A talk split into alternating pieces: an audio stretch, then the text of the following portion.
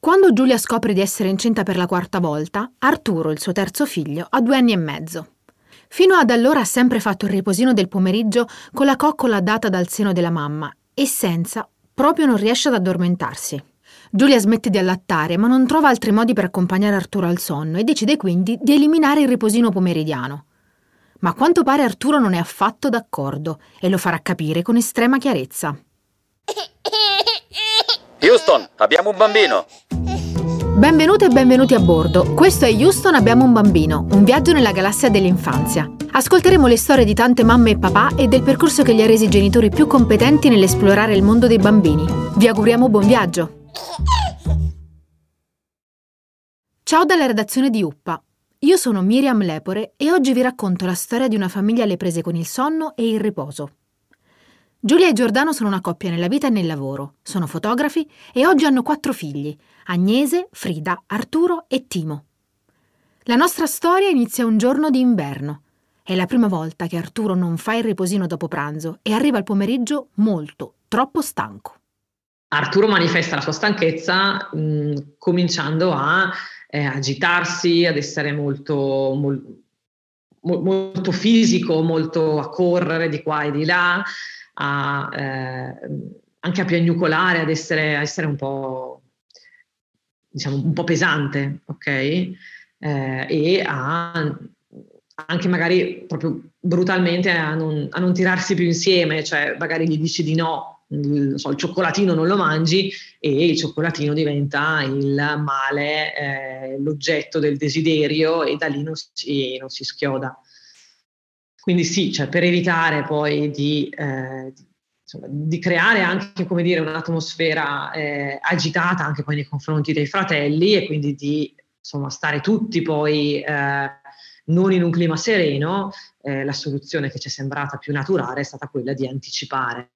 Quindi eh, se comunque già no- nella nostra routine si mangiava presto, perché comunque si mangiava intorno alle sei e mezza, abbiamo visto che anticipando di un'ora eh, insomma, il benessere di tutti è aumentato. Giulia e Giordano fanno qualcosa che viene spesso sottovalutato. Osservano i propri figli. Prima di fare qualsiasi azione, prima di intervenire e muoversi, decidono di fare un passo indietro e guardare da fuori quello che succede per studiare quelle che poi saranno le loro scelte. Ed è proprio osservando i propri figli che capiscono che quello che funziona per altre persone, amici e parenti che gli hanno parlato di come gestiscono il momento di nanna e riposino, non fa per loro. Perché facciamo questo? Cioè perché siamo arrivati a mettere i bambini a letto comunque, cioè già di principio andavano a dormire presto? Perché abbiamo notato che se, cioè per come sono fatti i nostri figli e per come funziona la nostra famiglia, eh, se arrivavano al momento della nanna che erano troppo stanchi, quindi avevano, erano andati oltre, ci mettevano molto più tempo ad addormentarsi. Cioè, paradossalmente, se attendevamo anche magari quel quarto d'ora, 20 minuti in più, poi se per addormentarsi in tempi normali ci mettevano 10 minuti, un quarto d'ora, se si sfora si passa magari anche a mezz'ora, un'ora e questo io lo noto quando magari ci capita l'eccezionalità in cui magari si esce a cena.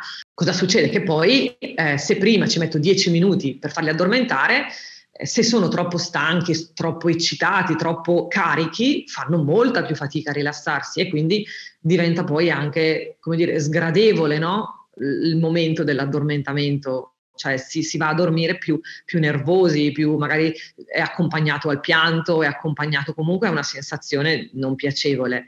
Invece in questo modo abbiamo notato che eh, andando a dormire sì da stanchi, ma non da esausti, ok? L'addormentamento è molto più sereno. Ripeto, questo è quello che funziona per la nostra famiglia e per i nostri, per i nostri ritmi. Per il neonato e per il bambino il momento dell'allattamento può essere particolarmente rilassante, portarlo ad addormentarsi mentre è al seno della mamma. Abbiamo chiesto al pediatra Gerardo Rapisardi come muoversi e quali sono le prime azioni da intraprendere se si decide di smettere di allattare o di smettere di addormentare il proprio bambino al seno. Eh, addormentarsi poppando e mamma decide per vari motivi di non allattarlo per addormentarsi, la prima cosa, il primo step che si consiglia di solito è separare bene il momento dell'addormentamento dal momento del mangiare, perché non c'è nessun bisogno di mangiare per addormentarsi, mm, cioè è una cosa che va bene, però non è necessaria. Eh? Può andare bene a chi gli va bene. E i bambini anche per fare la notte lunga, quando è che arrivano a fare la notte lunga? Non quando non si svegliano, ma quando non mangiano la notte e, e in quel periodo in cui dormono, ma quando hanno i risvegli, i risvegli ci sono sempre. Fino a tre anni i bambini si svegliano da due a tre volte la notte, dopo i tre anni comunque si risvegliano abbastanza anche la notte. Non è il bambino che non si risveglia quello che fa la notte, è il bambino che quando si risveglia la sa gestire. E infatti quasi sempre un bambino che anche addormentarsi non ha grosse difficoltà. Quindi se io sono abituato ad andare a letto alle due, eh, faccio per dire, insomma, fare un sonnellino intorno a quell'ora, se non lo faccio, ovviamente il mio sistema viene stressato. Io non sono pronto ancora per adattarmi e per regolarmi, però se io sono e dormo, cioè piglio l'onda quando arriva, poi sto bello controllato una buona regolazione anche sulle mie attività, il gioco, la concentrazione, tutte queste cose. Se io salto un'onda quando arriva il sonno, sono lì più teso perché sono tutto disregolato. Il sonno non ha solo una funzione di riposo, ha invece una funzione estremamente attiva nel nostro organismo. Il sonno è una funzione molto attiva dell'organismo che ha mh, tantissimi aspetti quello più eh, così comprensibile è ricaricare le pile, ma non è solo quello assolutamente, è lo stato più importante per la crescita di tutti gli organi. Cioè quando un neonato eh, dorme X e il feto, tra l'altro, dorme tanto tempo, durante il sonno avvengono tantissimi fenomeni che aiutano la crescita di tutti gli organi, a partire dal cervello, ma tutti i sensi. Noi sappiamo che un buon sonno e tante ore di buon sonno aiutano la maturazione di tutte eh, le, le strutture che stanno alla base delle capacità visive. Poi l'esperienza visiva del giorno che è molto diversa se un bambino è tranquillo è teso è arrabbiato, e è molto migliore ovviamente la prima rispetto alla seconda, viene rielaborata durante la notte e, e aiuta questa maturazione. Addirittura noi sappiamo nelle neonatologie, nelle terapie intensive neonatali, che la protezione del sonno è una cosa fondamentale per aiutare tutti quei fenomeni di regolazione, di sviluppo della salute del bambino in futuro. Ma l'addormentamento cambia e molto al variare dell'età. Gerardo Rapisardi ci spiega come possiamo aiutare il bambino a prendere quella che lui chiama l'onda del sonno a seconda delle fasi di crescita. L'addormentamento va sempre visto all'interno dello sviluppo psicomotorio come una separazione dall'altro. I bambini quando hanno sonno vogliono dormire, ce la mettono tutta, però non sono tutti capaci di fare bene eh, facilmente o con poco aiuto questo passaggio, per cui tanti bambini hanno bisogno di essere aiutati. Cosa facciamo? Il neonato, le prime settimane di vita, viene aiutato attraverso tutte le pratiche che in tutto il mondo si fanno, quindi lo culiamo, lo cocoliamo, eh, lo alimentiamo a seno, lo teniamo vicino, lo teniamo raccolto, lo teniamo vicino a noi. E questa è una delle modalità, diciamo, la più potente sufficiente per regolare questo passaggio. Piano piano però il bambino crescendo sviluppa delle capacità mentali, riconosce l'altro, comincia a riconoscere le situazioni in cui si trova, per cui l'addormentamento in particolare dai 3-4 mesi e i 4 mesi sono veramente un punto di passaggio molto significativo, diventa una vera e propria separazione, cioè percepito dal bambino anche come una separazione dall'altro. E per gestire la separazione un bambino è aiutato fondamentalmente dal fatto che l'altro gli trasmette fiducia nella sua capacità, nel fatto di ritrovare e di conoscere quella situazione in cui lui si trova e di poter iniziare a prevedere quello che sta succedendo, perché a quattro mesi un bambino riconosce, ah ecco sto andando a letto, ah ecco mi stanno cambiando il pannolino e così via, e non solo riconosce questo momento, ma lo anticipa. A sei mesi ovviamente comincio veramente a percepire alcune cose nella mia separazione, a sette, otto mesi comincio a esplorare l'ambiente e così avrò sempre più bisogno eh, di riconoscere le cose, avrò sempre più bisogno della guida dell'adulto che come me la dà? La guida me la può dare guardandomi, pensandomi, facendo certe espressioni, aiutandomi, ma anche lasciandomi sperimentare attraverso continue prove, errori, piccole frustrazioni. Naturalmente un bambino a 18-24 mesi in una fase in cui non ha molte capacità di regolare le sue emozioni rispetto anche ai suoi desideri. Quindi se mi metti in una situazione in cui io sto facendo qualcosa e poi mi dici ora si va a letto, eh, chiaramente ti fai no e, e, e, lotto contro questa cosa. Mentre se tu crei una routine, una ritu- un rituale in cui il bambino si sente protagonista, facciamo questo, questo lo fa lui, eccetera, metti queste cose in un certo luogo, oppure andiamo a dare la buonanotte a questo, a quell'altro, e lui piano piano si prepara ad andare a letto e poi può gestire questa cosa attraverso il rituale che ogni famiglia sceglierà. Arturo è in quell'età che alcuni definiscono i terribili due, una fase evolutiva che si manifesta appunto intorno ai due anni di età, quel periodo della vita in cui i bambini hanno voglia di esplorare ed essere indipendenti, ma allo stesso tempo sono incerti perché non sanno ciò che li aspetta. Questo insieme di emozioni li porta spesso ad essere oppositivi, a dire tanti no, a fare quelli che poi i genitori individuano come capricci. Anche per questo motivo Giulia e Giordano hanno deciso di stabilire precise routine e rituali per la loro famiglia.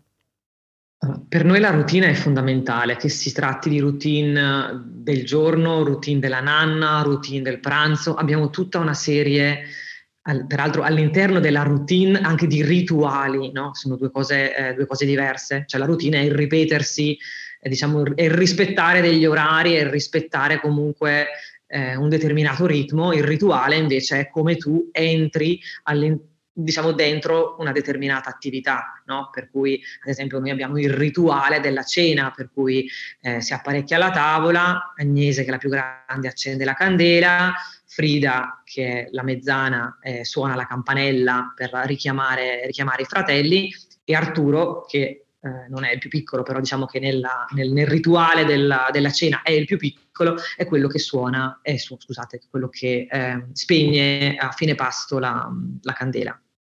Quindi questo fa parte del rituale che poi si ripete sempre uguale tutti i giorni.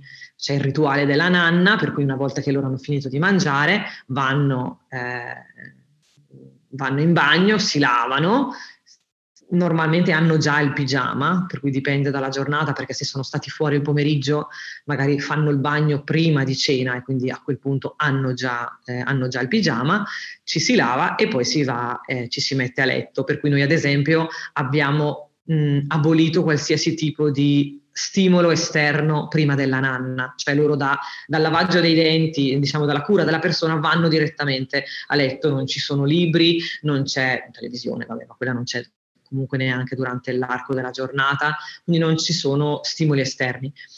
Viene raccontata a luci spente una, una, una storia, una fiaba che bene o male eh, rimane sempre la stessa per un periodo eh, di un paio di settimane Finita la fiaba, eh, cantata, vengono cantate delle canzoni, delle ninna nanne, di solito i due più piccoli crollano, du- abbastanza alla svelta, le due, le due bimbe più grandi magari ci mettono quell'attimo di più e magari quello potrebbe essere un momento in cui si chiacchiera, in cui magari dicono delle cose, ecco, però siamo sempre nell'arco insomma, dei minuti, 5-10 minuti, ecco, non diventano cose di ore.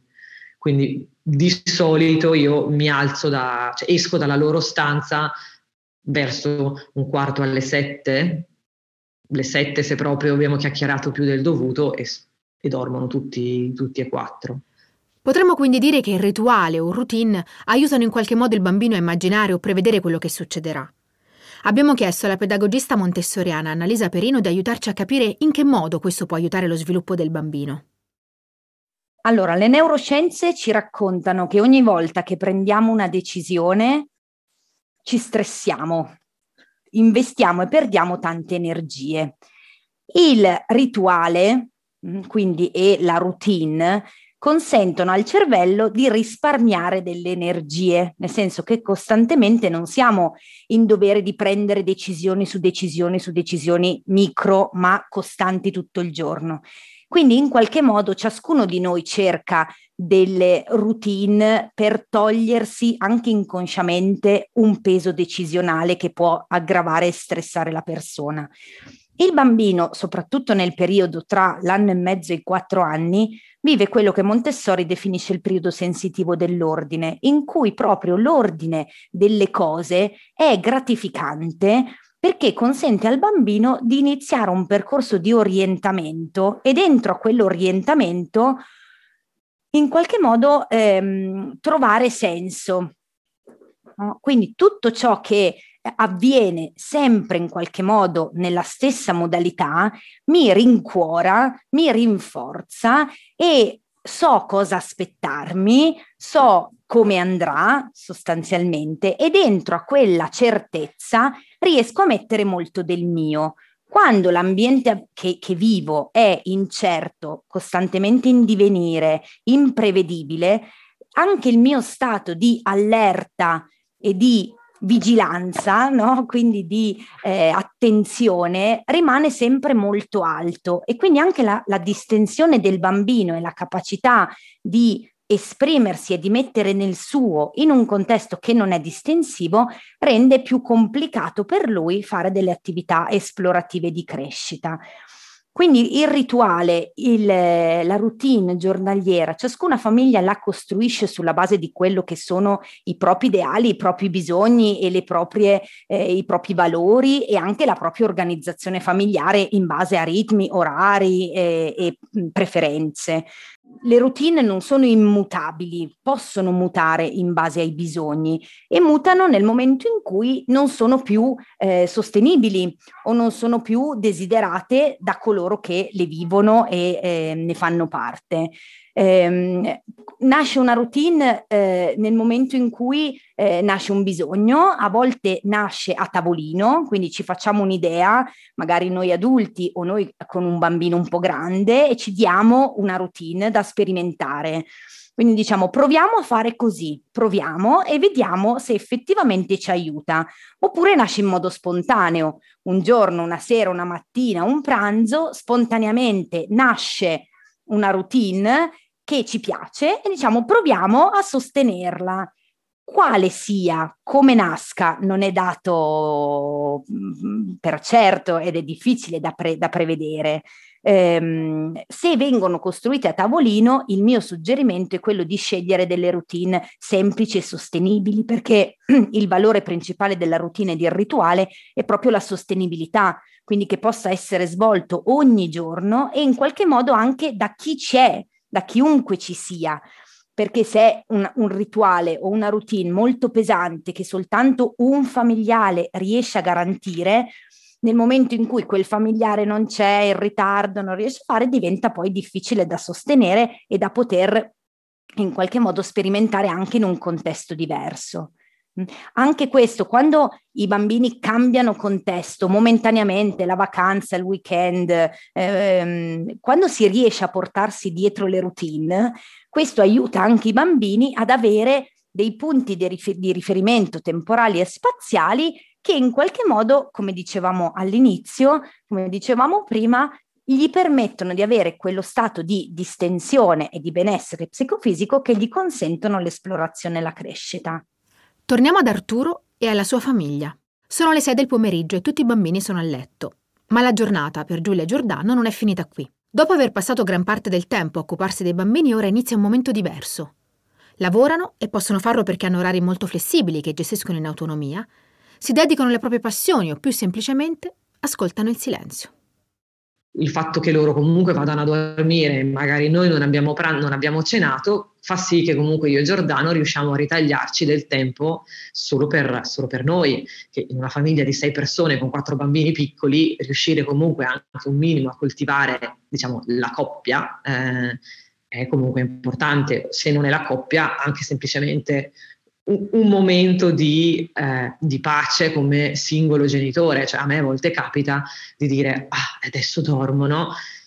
mi siedo sul, al tavolo della cucina, mi mangio la mia minestra riscaldata, che magari è la cosa più triste del mondo, però sono in silenzio, cioè non sono, cioè come dire, è comunque un momento di, di, di rilassamento, no? Cioè dove riesco ad ascoltare i miei pensieri, perché comunque con quattro bambini sotto gli otto anni c'è rumore, cioè durante la giornata c'è comunque, c'è comunque confusione, quindi è un momento così anche di, insomma, di pace e poi questo ci permette poi nella serata di, di, di poter lavorare, di, poter, poterci dedicare a, a, tutto ciò che durante il giorno magari facciamo fatica a fare perché ci dedichiamo ai bambini, cioè mi dedico o si dedica a Giordano, poi dipende.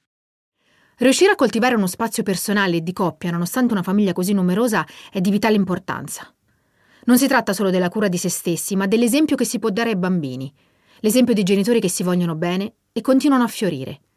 Mauro Doglio è counselor e autore di Uppa.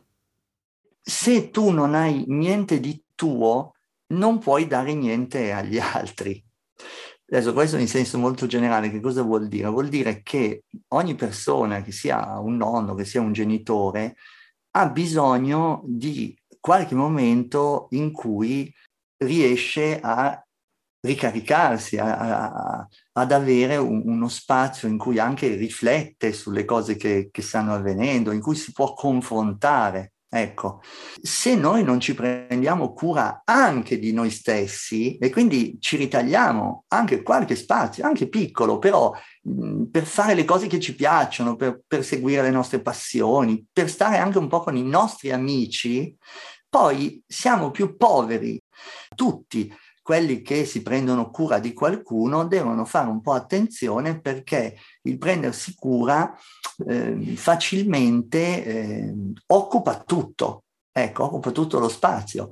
E, però eh, è un dato di fatto che ognuno di noi, sia genitore sia nonno, eh, ha bisogno ogni tanto di uno spazio per sé. Ma che cosa vuol dire questo spazio per sé? Vuol dire appunto uno spazio in cui può pensare, può riflettere, può discutere, può anche divertirsi. Ecco, questo è il punto. E questo io forse lo sottolineerei, nel senso che certe volte ehm, un c'è un po' un fraintendimento, cioè che occuparsi di qualcuno significhi non staccare mai, non prendersi mai uno spazio per sé, come se fosse una cosa colpevole, ecco. Cioè io vorrei sottolineare che dal nostro punto di vista questo non è assolutamente colpevole, anzi in sintonia con quello di cui stiamo parlando, è invece importante per questo principio, perché se tu non ti coltivi, non fai qualcosa per te, ripeto, non si sta parlando di esagerare, si sta parlando di dedicarsi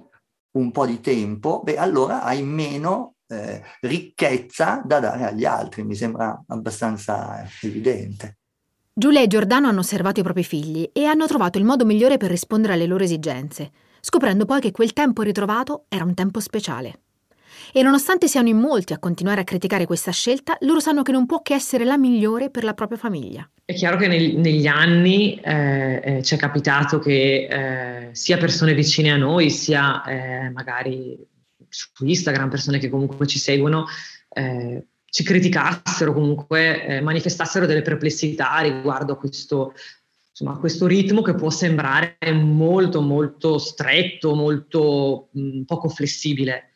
Però per quanto riguarda, cioè, per quanto ci riguarda, il benessere della nostra famiglia è la cosa che viene prima di tutto. Eh, avere degli orari eh, così eh, magari è strano in Italia, magari è strano nel sud dell'Europa, ma io vedo anche mio fratello che comunque vive eh, ormai da più di dieci anni a Copenaghen, eh, gli orari bene o male sono questi, si vive anche tanto in relazione a quanta luce hai, ad esempio d'inverno viene buio presto, quindi non, non, non ha così senso eh, rimanere, rimanere, svegli eh, fino a tardi, soprattutto i bambini, cioè, i bambini comunque hanno bisogno di riposo, hanno bisogno di ore di sonno, di tante ore di sonno, molte di più di quelle che noi eh, in realtà eh, pensiamo eh, sia giusto dargli. Quindi io ho sempre, insieme a Giordano, abbiamo sempre risposto che questa era la formula per la nostra famiglia. Cosa funziona per la nostra famiglia, per i nostri figli, per noi? Sono queste le domande che possiamo porci quando ci troviamo ad affrontare una difficoltà o un cambiamento. Abbiamo parlato di sonno e dell'importanza di avere anche per i genitori uno spazio dedicato a loro stessi e alla coppia partendo da un problema. Ma a problemi simili ci saranno soluzioni diverse, come diverse sono le famiglie. Non si può andare tutti a letto così presto se i genitori rientrano dall'ufficio alle sette di sera. E allora non si può che provare a riconoscere le proprie abitudini, capire se possono essere migliorate o modificate per aggiustare la rotta, partendo da qui, ascoltando e osservando. Avete ascoltato Houston Abbiamo un bambino, il podcast di UPA che racconta le incredibili capacità nascoste di ogni genitore. UPA Magazine è l'unica rivista per i genitori indipendente senza pubblicità. Puoi sostenere il nostro progetto abbonandoti oppure acquistando uno dei nostri libri su shop.uppa.it. Houston Abbiamo un bambino è scritto da Miriam Lepore e prodotto da Lorenzo Calia. Il fonico di studio è Fabio Cucculelli. Se questo podcast ti è piaciuto, se vuoi dirci la tua o raccontarci la tua storia per la prossima stagione, scrivi a podcast-uppa.it.